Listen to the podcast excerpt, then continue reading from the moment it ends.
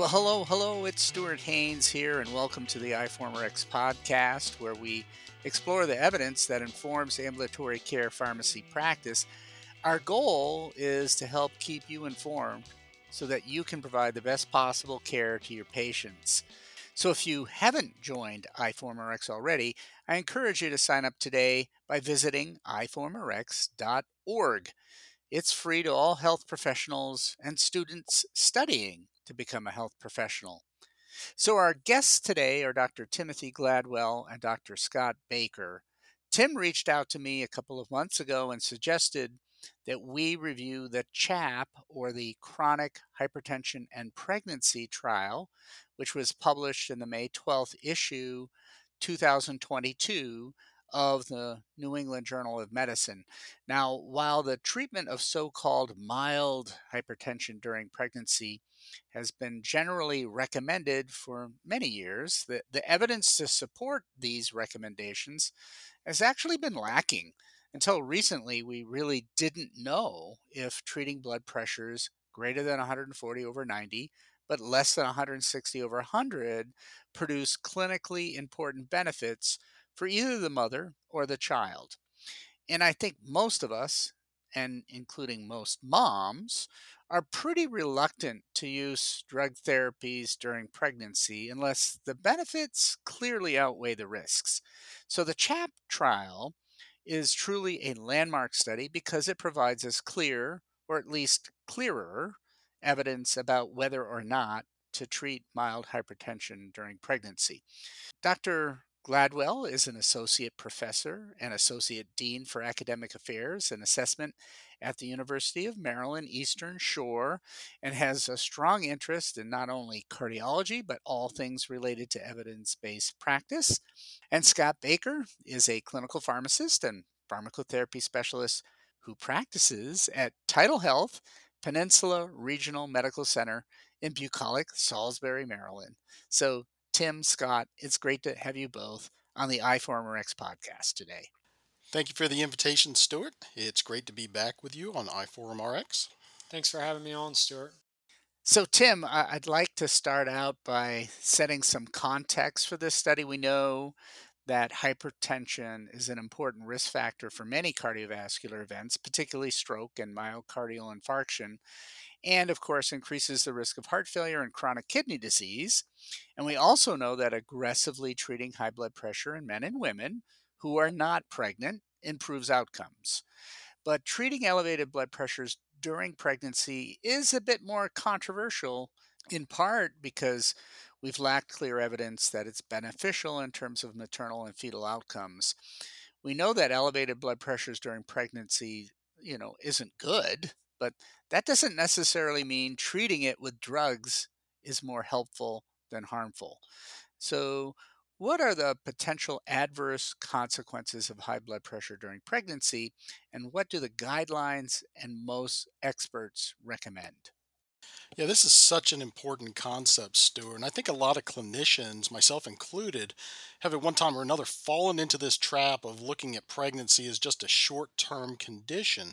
So we may rationalize that there are unlikely to be significant consequences from having an elevated blood pressure we usually think of target organ damage and major adverse cardiovascular events as being something that are long term sequelae of hypertension. Unfortunately, the data really doesn't bear that out, as we now have clear evidence that, that there are both short and long term consequences for both the mother and the baby. For the mother, elevated blood pressure during pregnancy is associated with a significant increase for in hospital myocardial infarction, stroke, peripartum cardiomyopathy, and arrhythmias, which, when you take those all together, that helps explain why hypertensive disorders during pregnancy are the second leading cause of maternal pregnancy related deaths worldwide. And in the long term, women with a hypertension disorder during pregnancy develop chronic hypertension and cardiovascular events earlier and more often than women who are normotensive during pregnancy. And we can't forget there are also significant consequences for the baby. Hypertensive disorders during pregnancy are associated with an increased risk of stillbirth, preterm delivery, and low birth weights.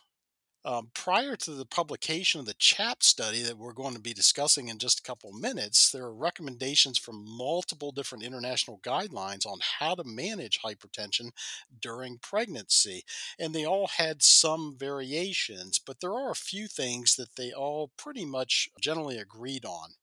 The first is that blood pressure needs to be routinely monitored throughout pregnancy to try to detect a hypertensive disorder as early as possible. Also, they generally recommend diagnosing hypertension using a cutoff blood pressure greater than 140 over 90 from in office measurements, primarily because of a lack of data on the use of out of office measurements and data on lower blood pressure cutoff levels in pregnant patients. Uh, they also recognize that hypertensive disorders of pregnancy do not represent a single unique disorder. There are a constellation of different syndromes associated with hypertension during pregnancy. So we have chronic hypertension, which is pre existing hypertension or new hypertension developing before 20 weeks of gestation. We have gestational hypertension, which is new hypertension that occurs on or after 20 weeks of gestation. And we have preeclampsia, which is hypertension occurring after 20 weeks in association with proteinuria or other end organ effects.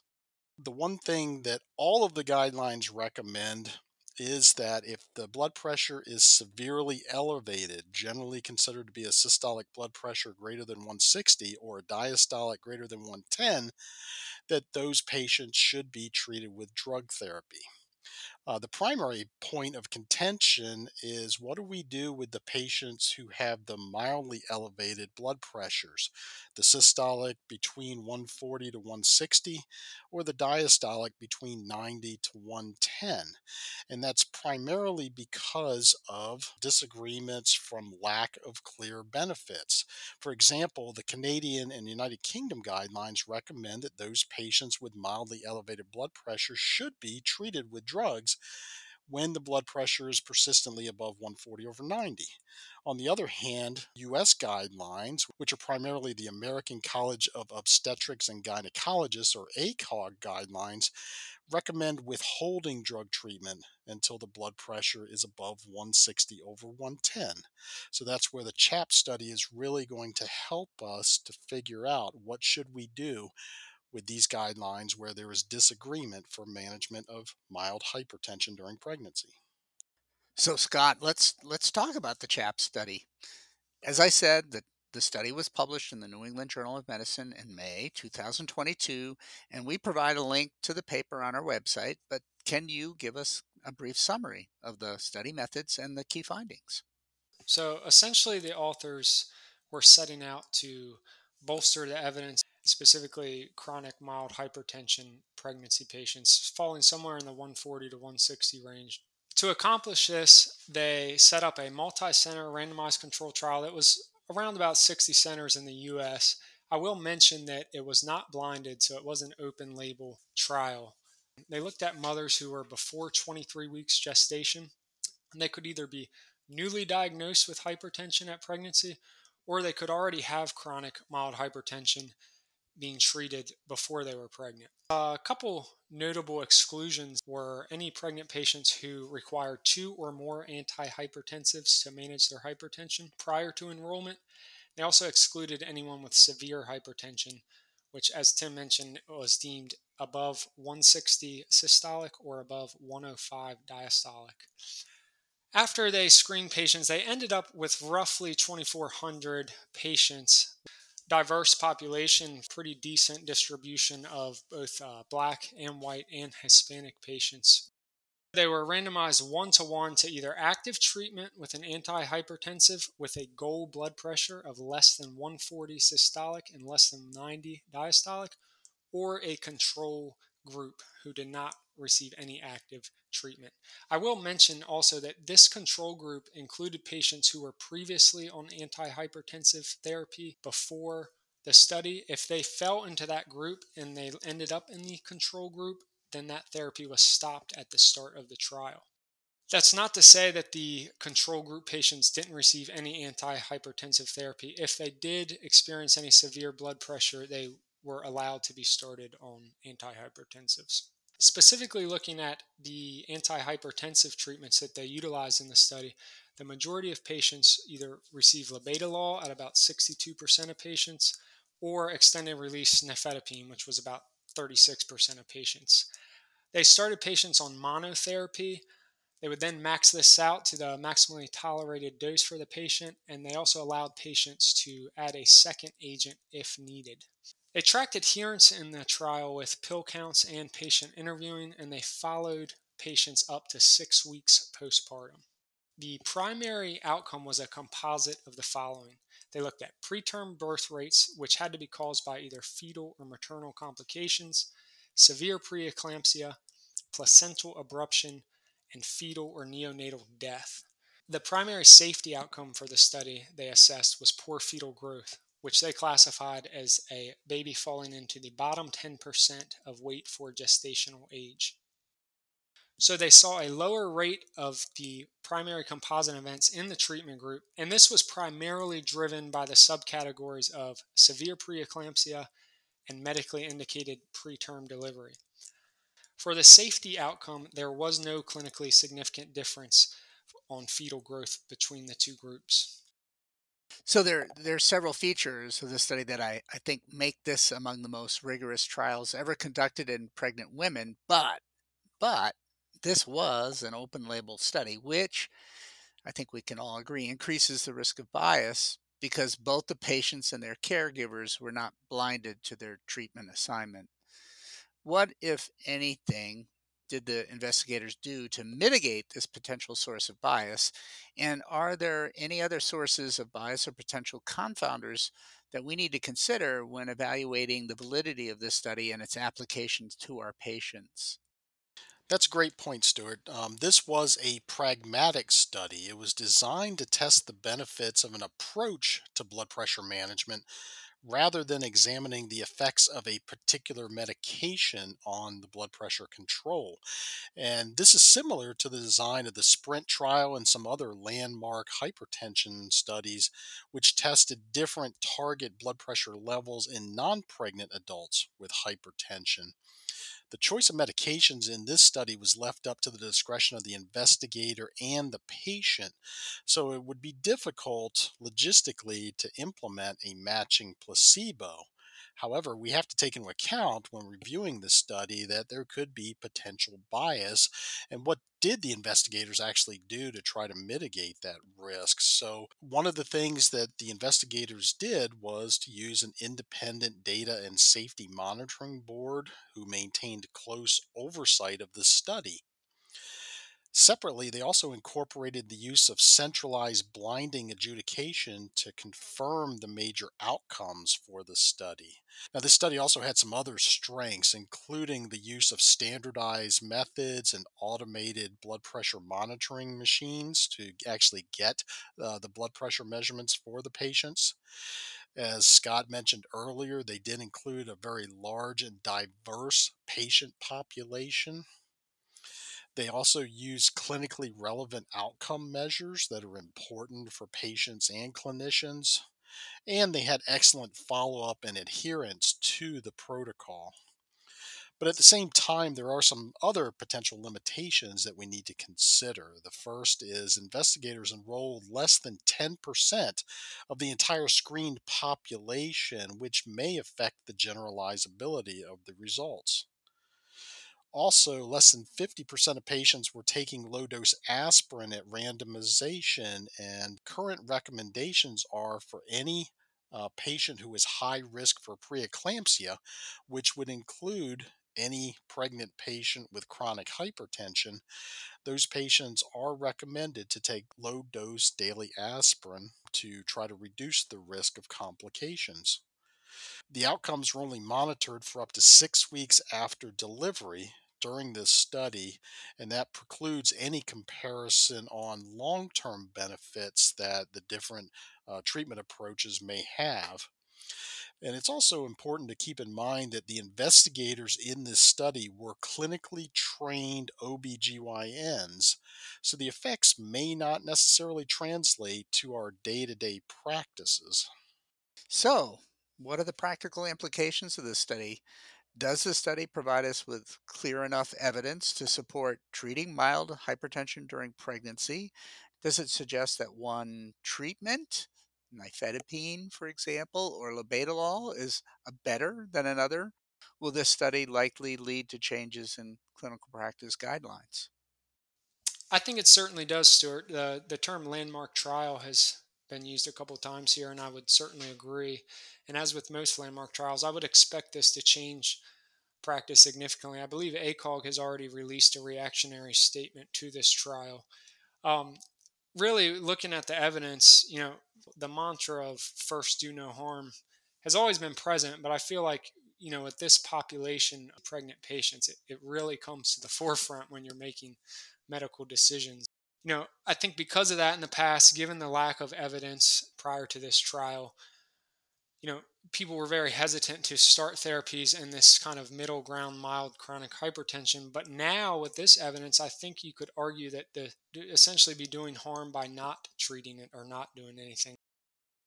Um, obviously, every patient must be approached individually, but in, in general, this trial does show strong evidence to support the use of routine treatment with drug therapy when there are even mild elevations of blood pressure during pregnancy. So, if you have a patient with pre existing hypertension who is planning to become pregnant or has become pregnant, assuming they were well controlled on their drugs before pregnancy, this uh, trial should provide evidence that they should continue to take their same medications during pregnancy unless that medication is contraindicated, such as an ACE inhibitor or an ARB. If you have a patient who did not have pre existing hypertension, but they develop hypertension during pregnancy, when the blood pressure goes above 140 over 90, antihypertensive agents should be implemented with the goal to reduce the blood pressure to below 140 over 90. And according to our current ACOG guidelines, first line agents would include labetalol or nifedipine and second line agents include hydrochlorothiazide or methyl-dopa. We should always keep in mind that it's important to educate patients about their drug therapy, including importance of adherence and regular follow-up, but of course non-pharmacological interventions such as nutritional counseling, physical activity, maintaining a healthy weight, abstaining from tobacco and alcohol should also be stressed to reduce the risk of complications and recommending the, uh, the use of other guideline directed therapies such as aspirin for patients who are high risk for preeclampsia. Scott, Tim, Thank you so much for participating in the iForumRx podcast today and reviewing the CHAP trial and its implications in practice. And I, I think it's clear from your comments that mild hypertension should be treated, and we should be using either extended release nifedipine or labetalol, or if a patient's using an existing therapy before pregnancy, to continue that therapy unless it's contraindicated. But mild hypertension bottom line, should be treated in pregnancy. Well, tell us what you think. As an iForumRx member, you can leave comments by visiting and logging into iforumrx.org, our website. For those of you who are board certified ambulatory care pharmacists like Dr. Gladwell and me, you can earn board recertification and continuing education credit by listening to this podcast and then reading the written commentary posted on our website. We've partnered with the American Pharmacists Association to produce their evidence based practice literature evaluation series which is available online on demand anytime and from any computer with internet access. You can learn more about the APHA board prep and recertification program by clicking on that link that we've posted below the written commentary on our website. And lastly, I want to thank Laura McAuliffe from Lifespan Rhode Island Hospital for reaching out to me last year and asking me how she and her residents can get more involved with iForumRx. Laura is the Residency Program Director for the PGY2 Ambulatory Care Residency Program. And this past year, she and several of the Lifespan Pharmacy preceptors and each of the PGY2 residents authored a commentary and participated in a podcast. Laura recently joined our advisory board, and, and I'm really looking forward to her input as to how we can improve iForumRx, our website, and the content we offer. Laura and her team are doing amazing things in Rhode Island. So if you're a PGY1 resident looking for a great ambulatory care residency program, check out Lifespan Rhode Island Hospital. And until next time, this is Stuart Haines, editor in chief of iForumRx, signing off. Be safe, my friends.